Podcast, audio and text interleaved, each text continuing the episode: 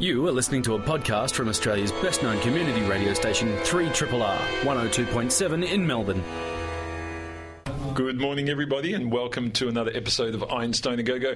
I'm Dr. Shane, joined in the studio by Dr. Lauren. Good morning. Good morning, Dr. Shane. You well? I'm very well. Feels like I thank you. just saw you. I, I very, literally probably about 12 hours ago. yeah. we'll talk about that later. yeah. Leave, Doctor- leave, leave them hanging. Yes, with the suspense. Dr. Crystal, Good morning, Dr. Shane. you well? Yeah, nice to get some rain. Yeah. Oh well. Yeah. Welcome, Melbourne, to uh, Barbecue Day. Mm-hmm. No longer down at the CERES Environmental Park. It's going to be at the Triple R Performance Space, which is, I think, about eight metres behind my back. The studio is a hive of activity in preparation. Yes. yes. And we have one of our guests back in. She's going to be part of our team for the moment. Dr. Catherine, how are you? Good, thank you. Yeah. Thanks for having me on the show. Oh, look, it's great to have you back. So um, we'll, we're going to, you know, we'll run you through the paces today. See, the, the girls have got some things they want you to do, but New, new science voices. yeah, Excellent. It's Well. Yeah. Whilst it's always nice talking about your own research, it's even more fun talking about other research. So I'm very excited to be here this morning. Yeah, that sounds cool. Um, and I'm a bit outnumbered today, but we do have, uh, you know, gender balance throughout the year. We'll get there. No, where are all the guys? They're all overseas, I think. Yeah, I think they yeah, are. Mm-hmm. They've gone on trips. Liv's doing our Twitter feed. Uh, we, we, she's not getting a microphone today. We don't have enough. Go anyway, let's jump into some science. Lauren, we'll start with you. Yeah, so I um I have to just yeah agree with Dr. Catherine. Often it's more fun reading about other research than your own. So I got completely sidetracked on this the other day. And Can I say that just says something about you two and your research? yes, absolutely. Well, no, no, I love my research. Yeah, because I'll- I'll Dr. look back Crystal and at I it. will talk about malaria to the cows come home. No, but I um I actually got really fascinated. So I was reading actually just in the in the general news that they've started doing some tours um, to the Fukushima um yeah the the area where there was obviously the nuclear plant meltdown back in 2011. So the local um, people have begun doing tours around there, which is obviously raising some concerns. You know, just in terms of making sure that the, the people, the tourists, are safe and all those sorts of things. And What's the what's the motivation between off, behind offering these tours? It, it, it's an interesting one. So that they said it's really just about trying to see how the community's trying to come back. But the problem is that there's, there's not really much community there at the moment. People haven't moved back, and so it's it's a bit of a, a, a mixed one, really. But um, I thought it was quite interesting because I then started reading about some of the science behind it, and what they've actually been finding is that um, they wanting obviously to learn more about nuclear plant meltdown. So we want to know how we can prevent this from happening and, and things. And so some scientists have actually published um, from, from New York in the journal Science this week, and they've had a look at um, what actually happens when a nuclear power plant melts down. Now, the issue, obviously, with doing this sort of research, as you can imagine, is that you have to have a very dangerous sort of situation for a nuclear power plant to melt down. So, to give you an idea, that the um, uranium dioxide that is in the core of the um, nuclear power plants is uh, actually stable until it gets to around about 3,000 degrees Celsius. So, if you want to find out what happens when that melts, you actually have to have a situation where it's 3,000 degrees Celsius, which you don't get in most labs, funnily enough. Uh, and the reason is obviously at that temperature, any sort of lab tool that we have normally would melt down as well. And so, this really clever research has actually got around this by actually floating some um, beads of uranium dioxide in a gas stream. So, they had a gas stream with a few of these three millimeter beads of material, and they were able to heat these beads with a laser. So, by doing that in that situation, they could actually get the material to 3,000 degrees and then actually image what was happening to, to the uranium dioxide using uh, a synchrotron and using X ray diffraction. And I know we've talked about X ray diffraction a bit on the show before.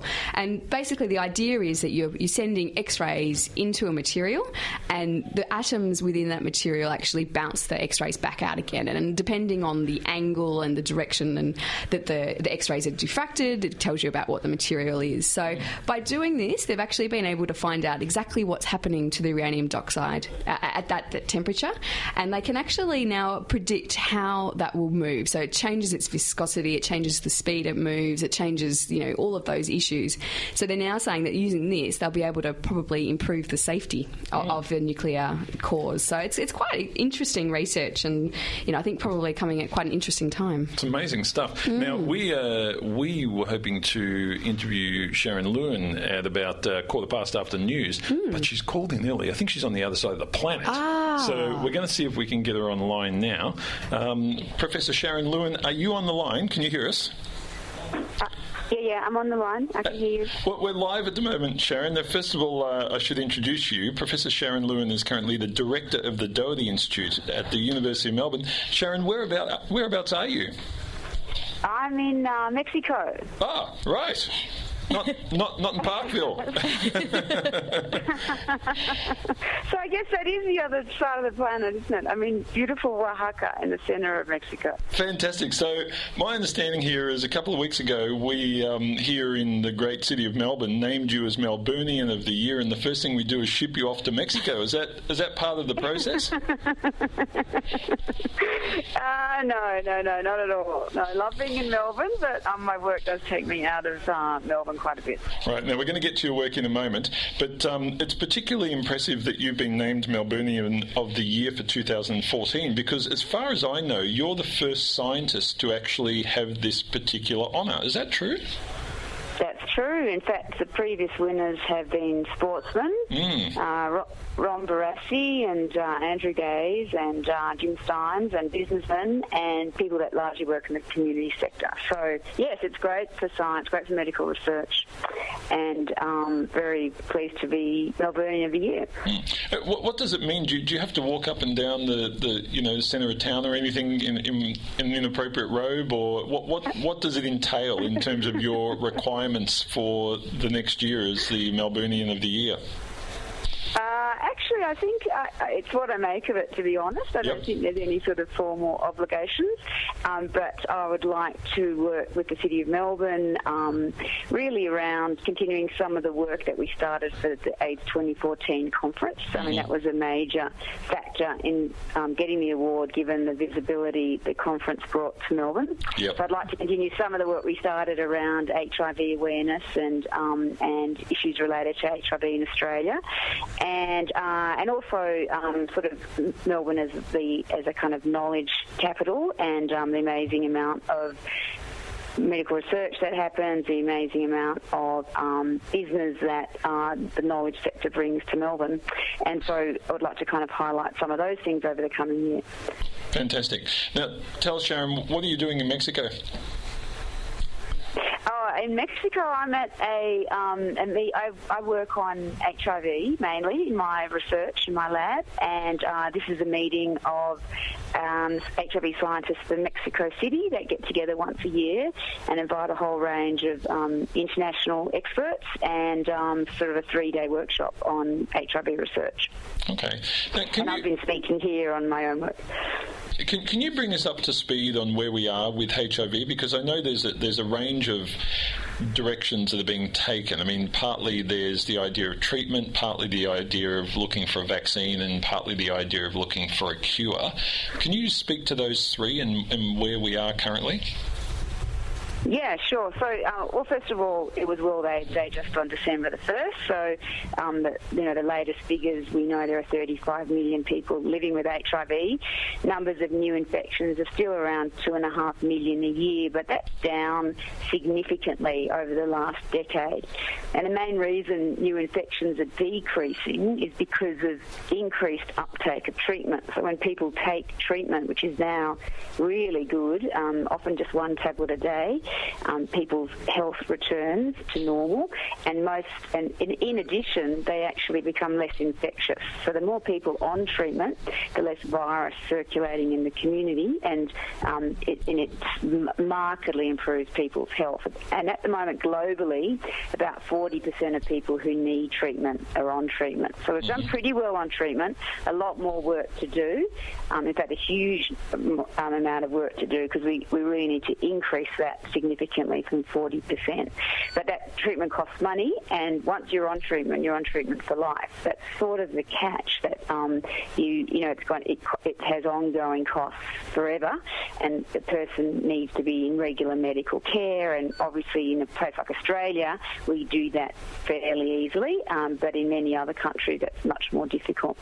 So that's the reason why there's this tremendous interest in finding a cure or a way for people to safely stop their treatment after a number of years and for the virus to stay under control or what we call, you know, stay in remission, meaning be at very low levels and not cause any ill health. So there's a lot of work going on um, in trying to find a cure. That's the, I work in that area. It's been quite a difficult area of research. Um, HIV is a tricky virus, and has lots of there's lots of reasons why we can't currently cure HIV. So, um, but over the last five years, really significant interest in quite a lot of funding from major funders such as the National Institutes of Health, and a few advances. Um, the most important being that we now know cure is possible, or putting people in remission is possible, due to a handful of cases we've heard about over the last few years. Mm. And finally, a vaccine Yep, vaccine, go ahead, Sharon. Vaccines mainly used, yeah, vaccines mainly is, is, primarily used to stop people getting infected with HIV, um, and is is generally the most you know, efficient way we've ever had in controlling an infectious disease. We don't have a vaccine, but we actually have many other ways currently that can prevent getting HIV. Um, and one of them is when an affected person takes treatment, they become less infectious. And there's some other new ways, like an uninfected person can take anti-HIV tablets, a bit like taking a pill, and that can prevent them getting infected too. And so there, has been a lot of advances on prevention, but ultimately we really do need a vaccine. Mm. Sharon, can, can you explain for us how it is that a person who's on the the drugs that you're talking about, so an infected person is on the drugs, and essentially my understanding is you can't really detect HIV in their, their bloodstream at that particular time. How is it that it sort of comes back? I mean, is it hiding somewhere in their system? Why, why do they, you know, become symptomatic again post going off those, as you say, lifelong drugs?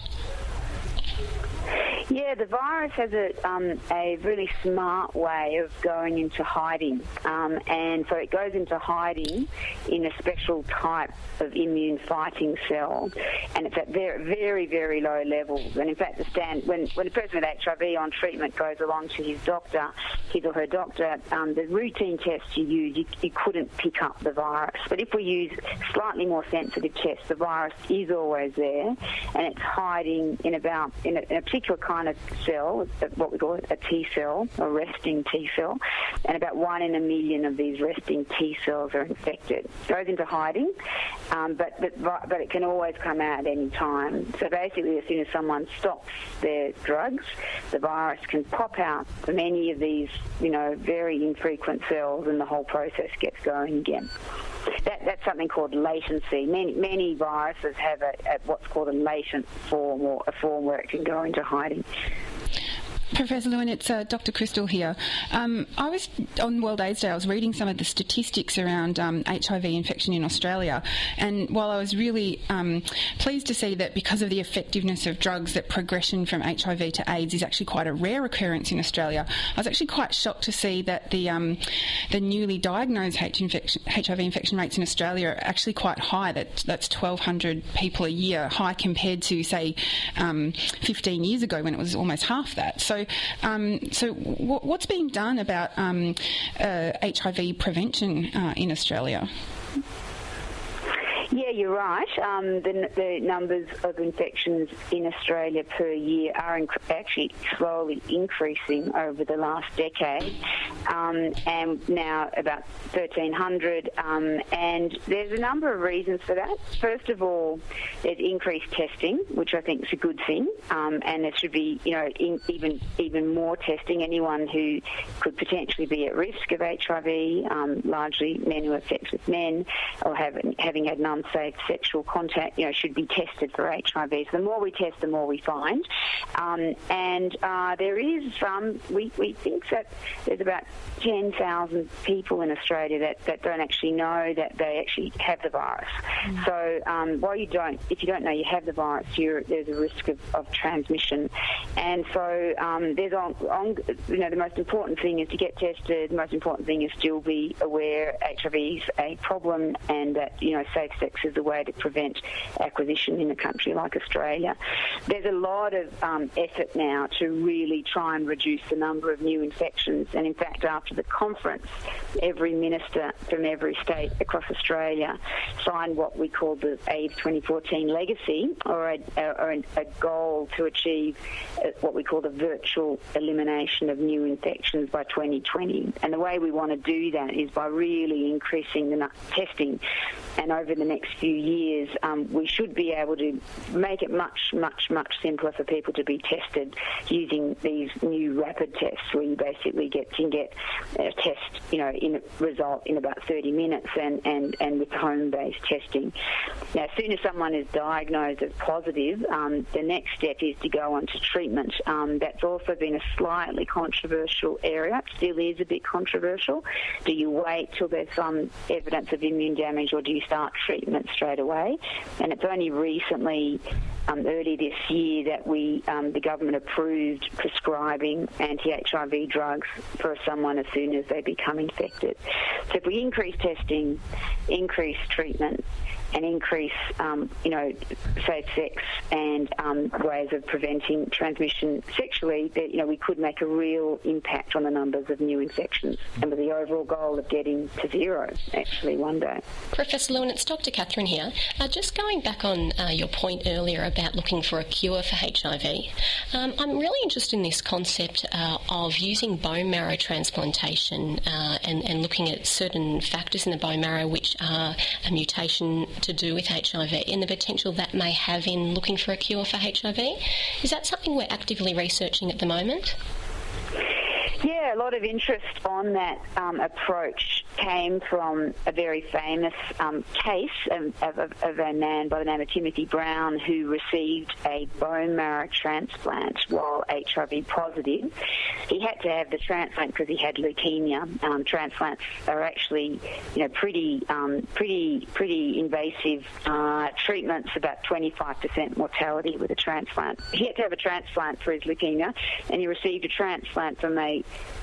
donor who was carried a mutation that made that person naturally resistant to HIV.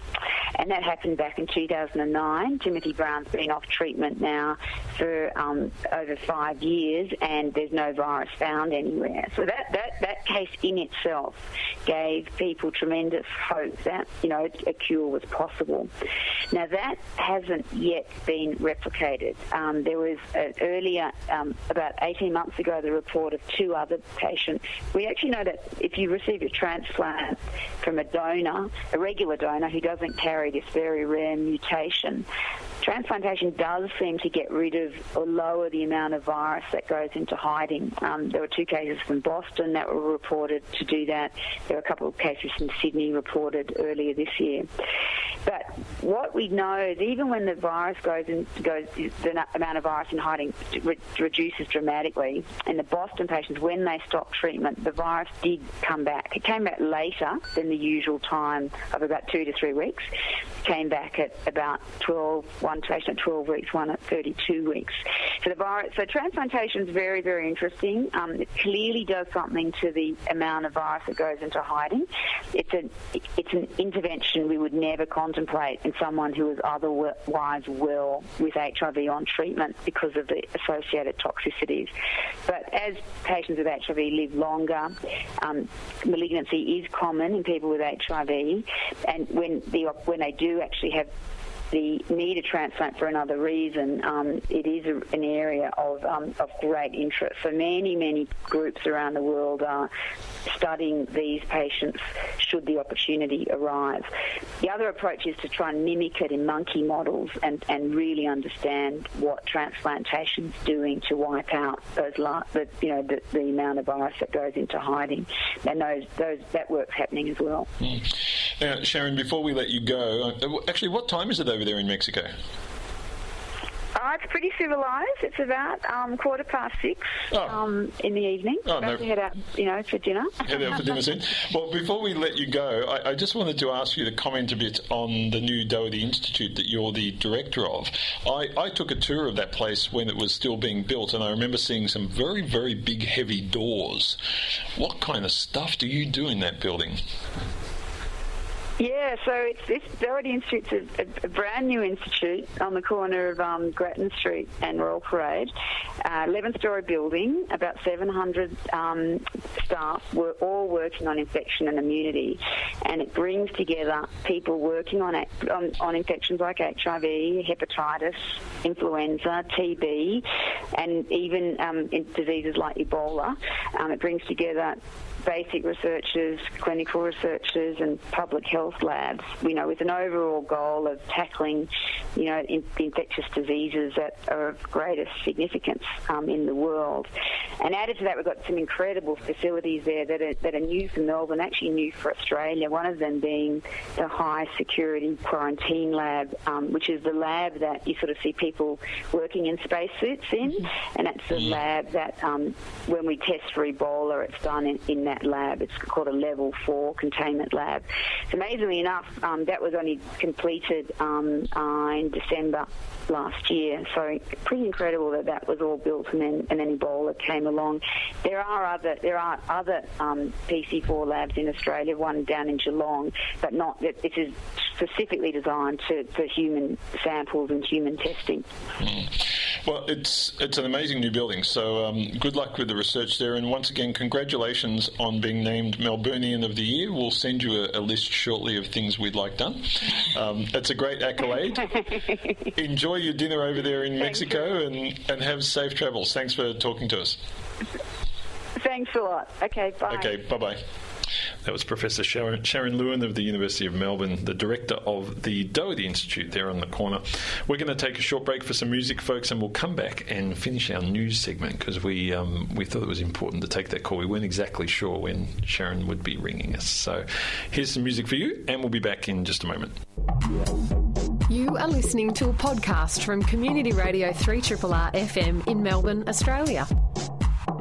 So, Dr. Lauren, coming uh, back to your news article that was all about mm. Fukushima, um, one thing I'm always um, amazed to remind people is that the number of people who died due to direct radiation exposure during the Fukushima disaster is zero. Yeah. So, during that whole incident, I was completely amazed that, that no one actually mm. has, um, there's no fatalities associated with that incident. Mm, yeah, mm, definitely. Thing. Look, it is fascinating. We were just talking in the break about it and the fact that, you know, that the, the actual uh, facility, you know, withheld throughout the earthquake that was before the tsunami. So, the only reason reason there was an issue was because of the tsunami. And, you know, realistically, a tsunami of that size, most mm. buildings are not going to have a chance. But yeah, it, it's, it's interesting because there is so much interest in research and just making sure that these places are as safe as they possibly can. And I think this is quite interesting.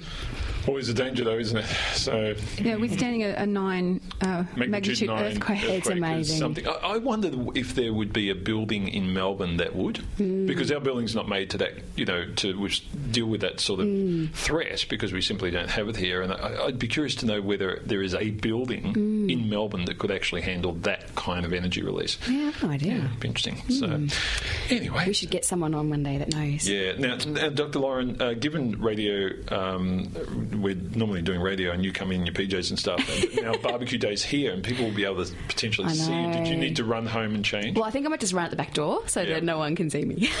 okay, Dr. Crystal, what news have you got for us? Well, um, this week uh, was quite an interesting week for auctions um, when asking the question, how much is a Nobel Prize worth? Oh, yeah, I saw that. because uh, James Watson, who uh, was awarded the Nobel uh, Prize for his role in discovering DNA's double helix uh, configuration and structure, sold his Nobel Prize at auction and became the first living Nobel laureate to ever do so. Mm. Is he the nice one or the not nice one? Well, the, one of the reasons it's speculated that James Watson was selling his Nobel Prize is that um, he's actually had to resign from several of his directorships following some very controversial comments that he's made around uh, intelligence being related to race race, yeah. and um, and some uh, potentially uh, controversial comments about women in science. Yeah, whereas and the reality there is it's he's talking about his intelligence related to racism. Potentially, yeah. yes. So um, James Watson, quite a controversial character, controversial also in putting his um, medal up for auction, and so um, a lot of auctions uh, medals have been auctioned in the past. For example, uh, Francis Crick, who was the other co-recipient of this Nobel Prize um, for the discovery of DNA structure. His family auctioned um, his Nobel Prize uh, after he had passed away, and um, it sold at auction for 2.3 million. And James Watson, being a very competitive scientist, actually wanted to make sure that his went for more. So he's quoted as saying that he was um, he was uh, very quite pleased to see that he actually raised uh, 4.8 million um, when his medal was purchased by an anonymous uh, bidder.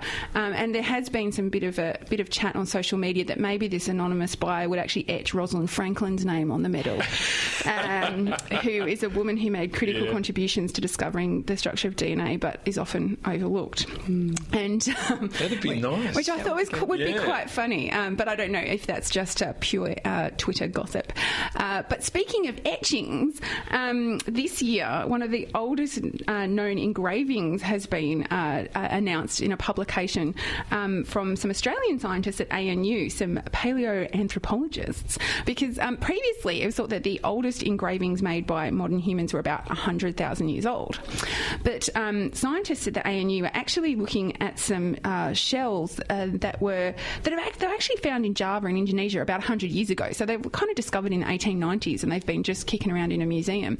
And this guy um, was uh, just looking through um, digital photos of the shells, and he says that he almost fell off his chair when he looked at one and saw that it actually had these geometrical patterns, sort of zigzags, sort of engraved into it.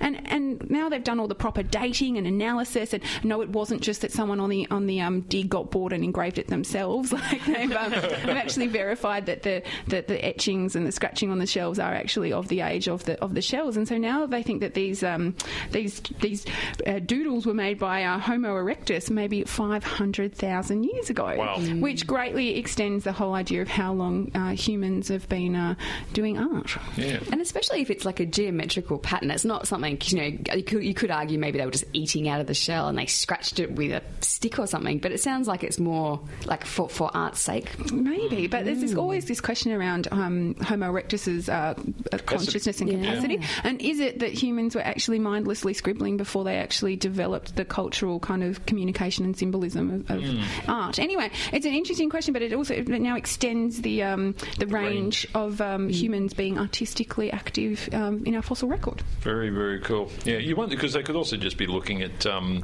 I mean, there's a whole lot of crystal formations and various things that have really unusual and extraordinary shapes, and you know, you wonder. You know, see, they see these things, and then they want to replicate. There's, there's, there's a lot of possibilities, I suppose. I just also love the idea that that, that um, there was a, there was a eureka moment when someone was looking at some Old photographs. the shelf. Well, but they've just been kicking around in a Yeah. museum for hundreds of years, but they can still tell us things about humans' Mm. development and civilization. And this is why museums are so valuable, and the mm. collections that we have can still unearth new knowledge today. Yeah, and there's a lot of that going on. I think there was another new dinosaur just recently that mm. was is you know being tested at the moment. That was also just a bone found in a museum somewhere in the UK. There's mm-hmm. heaps of this going on, so it's it's interesting. Dr. Catherine, what do you got for us? Thank you, Dr. Shane. So, there was a really interesting study published this week. Uh, it was published online in the Journal of Paediatrics, and it's a reminder about the dangers associated with SIDS. So, to give you a little bit of background to this story, um, SIDS, which is sudden infant death syndrome, uh, we don't know a lot about it, but there are certainly um, modifiable risk factors associated with SIDS, and some of those are around the environment in which an infant sleeps. So, for example, there are strong uh, guidelines recommending that young infants don't sleep in environments that have loose bedding or pillows, um, sleep skins, those sort of, and, and comforters. So this study was interested in looking at the proportion of infants that did or that do sleep in those hazardous environments. So it was a very large study, uh, surveyed people from 1993 to 2010, and over that time they annually surveyed a random sample of, of people um, using the telephone, and almost 20,000 people were surveyed. So it was a very large study. And they were asking nighttime caregivers whether the infants or children under the age of eight months had regularly slept in this environment over the previous two weeks. And the findings are really astounding. So, over the time from 1993 to 2010, the rates of children sleeping in this um, dangerous environment have declined, which is really good. Uh, the most steady decline was over the 90s, and then it has really plateaued off since 2000. Back in 1993, almost 90% of infants were sleeping in this dangerous environment, Wow. which is a, a huge proportion. And whilst the rates have declined, and now in, in 2010, uh, the rates are 50%, that's still a very high It's rate. huge, Yeah, yeah. It's, it's of great concern. I, I I would have thought you were going to say five percent or something. You know, given, given that seventeen years of Yeah. you know pushing against this. Yeah. And it, and it seems um, it's a strange finding. I was very surprised at that. The study didn't look at the reasons why infants were sleeping in that manner, and certainly the researchers hypothesise, and there have been some other studies around this area uh, that they believe that the carers' beliefs have a big part to play. Okay. Um, and particularly, the, some of the previous studies have found that carers feel like uh, the infants are more are warm. They sort of can prevent falls with being patted by pillows and things, and that's one of the reasons. Uh, but the rates are still very high. They did look at the predictors or the characteristics of infants who were sleeping in this dangerous environment, and they found that there were independent and strong risk factors. Uh, the highest risk factor was the age of the mother. So if mothers were under the age of 20, that, that placed the infant, or that, generally there was a higher risk associated with that. Uh, also, the education of the parents. So if they had high school or university education, uh, reduced or was was less associated with Okay. with, with that. Uh, I, I think for me, it's a really interesting finding in the fact that we have very good evidence, and this evidence has been really um, brought from the 90s and early 2000 about a, a way to prevent SIDS, which is an absolutely devastating condition, and we have good evidence about it, an, e- an easy risk factor to change. Yet what actually re- re- happens in reality in clinical pac- practice is far from it, and um, as a healthcare researcher, it's one of our challenges in look at, is looking at how we can bridge that gap between evidence and, and what happens in, in reality. Yeah, it's, sim- it's simple stuff too. It's not, you know, we're not talking about you know needles or vaccines or other stuff that's sometimes more challenging to get across to people. But this is just you know, don't don't let them lie in these conditions because there's a chance it'll be bad. So I've, I've got a, quite a few friends that have got young children or you know are about to become mothers soon, and, and it seems like there's so much information that they're given. And I wonder if maybe that's the thing, you know, that maybe it needs to be about a communication sort of discussion. You know, what, making sure that we make really clear which things are very important. Top five. yeah, exactly. Because it seems to be, you know, they're obviously getting the information from their healthcare providers, but also from family and friends and Google and, you know, the newspapers. And there's a lot of, yeah, so whether it's, yeah, needs to be highlighted that this is actually a, a proven thing and we need to make sure that they're aware of that. Yeah. Absolutely, and there was an editorial published uh, the following day in BMJ following this, this research article being released, and, and they were looking at the focus of potentially GPs delivering that message and whether they're the most appropriate healthcare providers. Um, But you're right, there's so much information uh, at the time, you know, leading up to the birth of the child, and in that first year, it's, it's challenging to prioritise Yeah, it. you wonder whether people selling cots and stuff like that would be better at providing that information. You know, when you buy the stuff that actually is potentially causing the problem,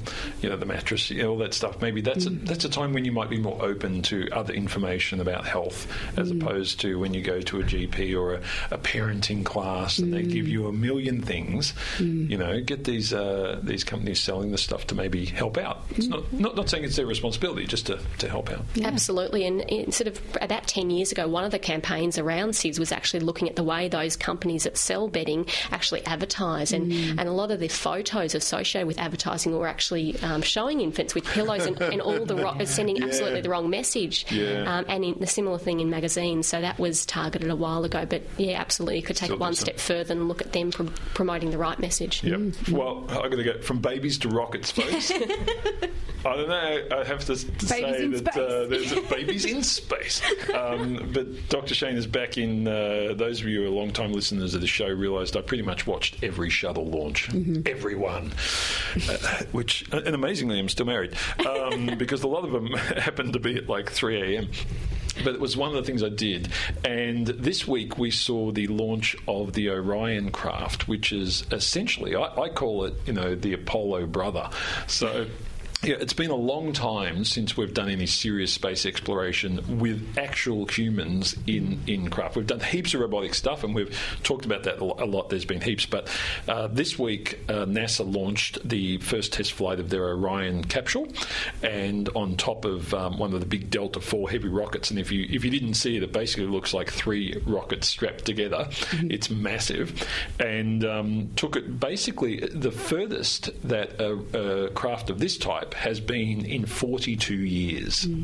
So, to give you an idea, most of the stuff we do at the moment in terms of human space exploration is in what I would call just outside the atmosphere Earth orbit.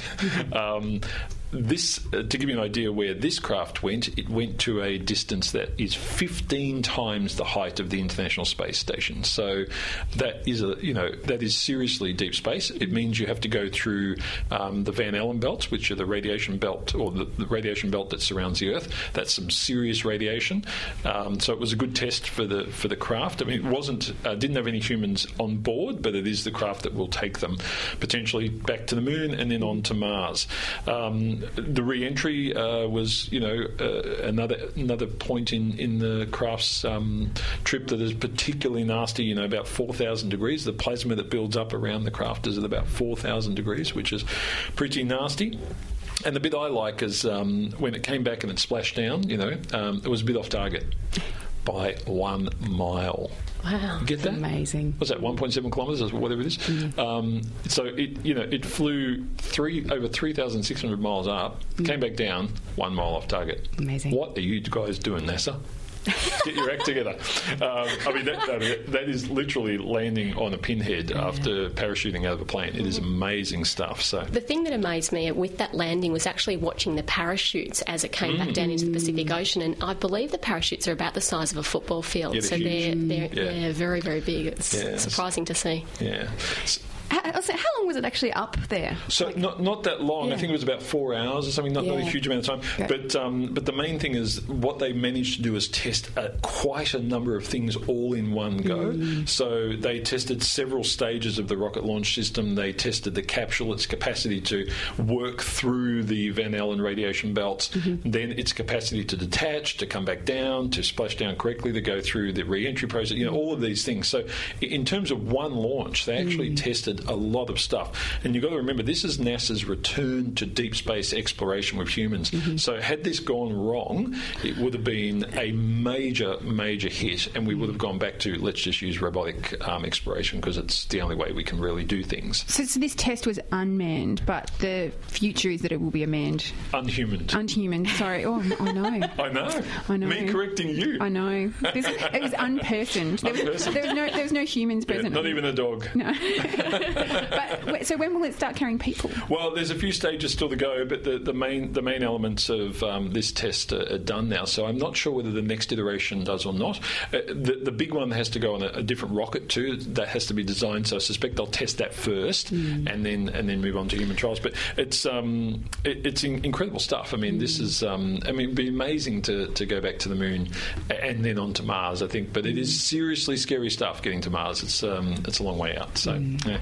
Now we're uh, we're getting behind schedule, folks. We better play some music and uh, and and come back to Dr. Lauren. She's prepared something for us. You are listening to a podcast from Community Radio 3RRR FM in Melbourne, Australia. Now, uh, Dr. Lauren, you have something for us. I mean, you, you uh, I should mention on there, you were so helpful to me during the week. I'll tell Dr. Crystal and Dr. Catherine this story, but I, I emailed Dr. Lauren. I said, I have a friend who may be concerned about becoming long sighted. You know, you can't read stuff that's close. What are the symptoms? And her response was, Your arms are getting too short. you know, to hold the book out. Oh, she's, she, I believe her. She's a uh, she's know, an optometrist. That's isn't it. she? Yep, exactly. You'd Very think- helpful. Yeah. and I thought, well, my friend might not be happy to hear that. Because he actually has very long arms. Yeah, I, I think it's true. You may also need some reading glasses, though. Unfortunately, might be time. what are you going to tell us about?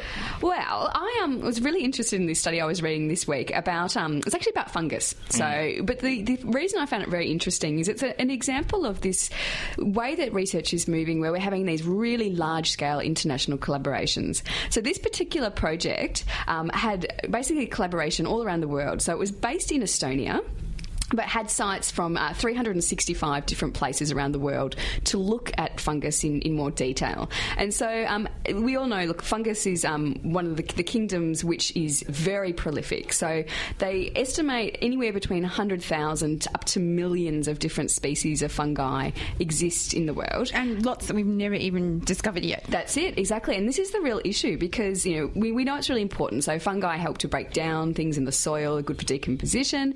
There's obviously issues with it though. So fung- fungus can um, infect fruit crops and we have issues on that side of things.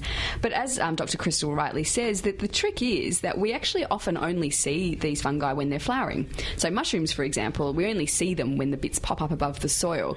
And there are billions or millions of different other things happening that we can't see. And so this study actually, like I said, got together scientists from all around the world and included um, eight scientists from Australia as well, from the Royal Botanic Gardens in Melbourne, uh, University of Tasmania, University of Southern Queensland, and James Cook University. And what they've actually done is taken samples from 365 sites on every continent of the planet, apart from Antarctica. And what they did is looked at different types of forests, different types of, of settings. And what they did is actually took a soil sample sample, and then they got it down to just a couple of grams. And from these um, you know, f- small samples, they were actually able to generate over 2.5 million DNA sequences. And that just sounds absolutely overwhelming for me as a researcher. The idea of having that much data just scares me. But um, the good news with, with fungus is that there's actually a, a section of the DNA that they call the barcode, and it's actually specific to different species of fungi. So they could, rather than having to sequence the whole amount of DNA, they know exactly where they're looking. And so this was allowed them to, to process this data quite quickly. And what they've actually been able to find is just from those small samples, looking at just, just 365 different spots, they've got almost 50,000 different species of fungi in, in those samples alone. So it, it really is giving a lot of evidence to the fact that there are so many more species than we, we thought probably. Are they, uh, you know, this stuff sort of uh, evolves pretty quickly, uh, you know, and I, and I wonder, you know, will they, if they look a year later, will they they find it all, or is it just part of? Are they just taking a snapshot in that sort of evolutionary Yeah, process of fungi developing? I think that's a really good point. I think it's, it's definitely a snapshot. It's just a much better snapshot than we've been able to done before. Because before it was you would do a snapshot by walking along and saying, "Oh, that's a pretty mushroom. Let's you know, get that." Whereas now at least we can get underneath and see what's happening. But it's um, it's pretty interesting because what they the reason that they were doing it all around the world is really to look at the diversity and and you know why they're different species in different parts. And it's always been thought that it's just to do with the plant diversity. Right. So you know, it Yep. depends on what plants are there is, is what fungi you'll have as well. And they're actually finding that that's not the case. It's more to do with the distance from the equator. So it's things to do with um, you know, the pH of the soil, the average rainfall, the temperature. So it's actually that, that fungi are probably a little bit more self sufficient than we thought they were, Okay. which is quite interesting. And so this is. Um, going to help them to be able to have a more a better understanding of what is in which part of the world and you know things like you know if we're worried about fungi with crops you know what what fungi should be we worried about in certain parts of the world Presumably, it's an absolute necessity, though, in those ecosystems. I mean, For sure. It, it's always that thing where we say, okay, yes, um, maybe it is specific to distance from the equator, Mm. but the reality is, if we are changing the climatic conditions, Yeah. do, do we have to do fungi transplants? Yeah, That's what yeah. I'm, I'm thinking. No, it's, it's an excellent point because it's something that you know we don't think about them. Like you know, when you walk on the soil, you don't think about everything that's going on underneath, and Mm. and the the, the the real the reality is if it's not there, then Yep. yeah, our world isn't going to function properly. And this is one of the issues as well with you know some of the chemical agents that are used to sort of try and treat some of these things. You know, unfortunately, they're not specific enough just to target the one pest best fungus. It's actually going to affect all of the other ones as well. Indeed. And I think it's really important to talk about um, the value of maintaining the biodiversity in that area because we're losing species faster than we can discover them. And one of the fascinating things about fungi, the fung- and, and that family, is that they're actually an amazing source for drug discovery. Like some of these um, uh, mushrooms and funguses, and, and you know throughout the whole kingdom, make amazingly unique small molecules that have biological activity, not just as a a toxin, but also in some circumstances can be used as a medicine. And so when you when you start talking about well, why is biodiversity important? It's also got a really important health aspect in terms of the fact that we can um, study these uh, these fungi to discover new molecules that have potential for all kinds of human therapeutic applications. That because they're just such unique, diverse species. Definitely. Yeah, certainly cool stuff. Now, we should mention uh, that you and I were an event last night, Mm-hmm. Dr. Lauren, which is why we were together 12, 12 hours ago. Mm-hmm. People are starting to talk. Well, you know, we're both married, but hey, you know. Um, now, it was um, part of the other film festival, and we were lucky enough to see and then have a panel discussion regarding the film Fixed, which was uh, it's a one-hour film, and it's all about. I guess how would you describe it? It's, it's about um, things like prosthetic limbs, um, uh, people who are in wheelchairs and the challenges they face, the various attributes of um, people in our society that have challenging conditions to deal with, whether that be cerebral palsy or whether it be um, Yeah, due to an accident, disability. physical, you know, um, blindness, deafness, all of Yep. these things, and what and what that means to them, and, and what what science is going on. It was an outstanding Oh, movie, yeah. um, and a great panel discussion. I think. Oh, for sure. Look, it's, it's, and it's a fascinating topic. So the, the movie is really about this whole idea of, uh, you know, not everyone wants some of these medical mm. devices that are available. So you know, there, there's definitely a lot of exciting things going on. But you know, having that choice of you know whether or not they people want to pursue technology. And the other question I found fascinating that came up from it was, you know, how far do we go in our quest for human perfection? You mm. know, if we can make people fa- run faster and everyone else, everyone decides to do that except for 10 people, then they can't keep up. You know, do they get Yeah. forced into getting those same prosthetic legs? You know, it's a, it's a, That, that part was interesting for me because I'm, I'm, I'm, you know, Essendon supporter. I'm not sure if that's in any way related. So were they talking about bionics and Yeah, um, there was a lot about bionics, and and um, and it was there was one guy who uh, he, he he had an accident when he was in his twenties, and so had um, prosthetic legs.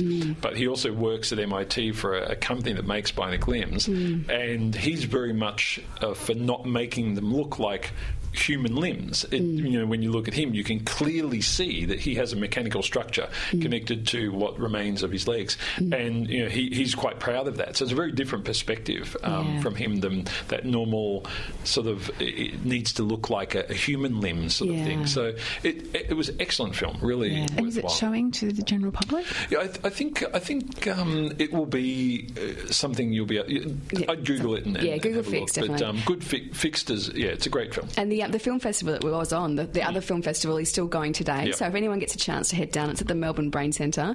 Absolutely brilliant films, Yeah. um, looking at all different types of questions around abilities and you know, how do people use what they have, and it's Mm. Yeah. a fascinating area. Really interesting. Now we're going to have to hand over in a second. Thank you, Dr. Lauren. Pleasure. Good to see you. Good to see you too, Dr. Crystal. See you again soon. And thank you very much for coming in, Dr. Catherine. It's great to have you. Thank you very much. Liv, thanks for tweeting over there in the corner. She's been very quiet today. No, she- Not on the Twitters, she hasn't. no, I bet not. Um, I'm Dr. Shane. We're going to hand over now.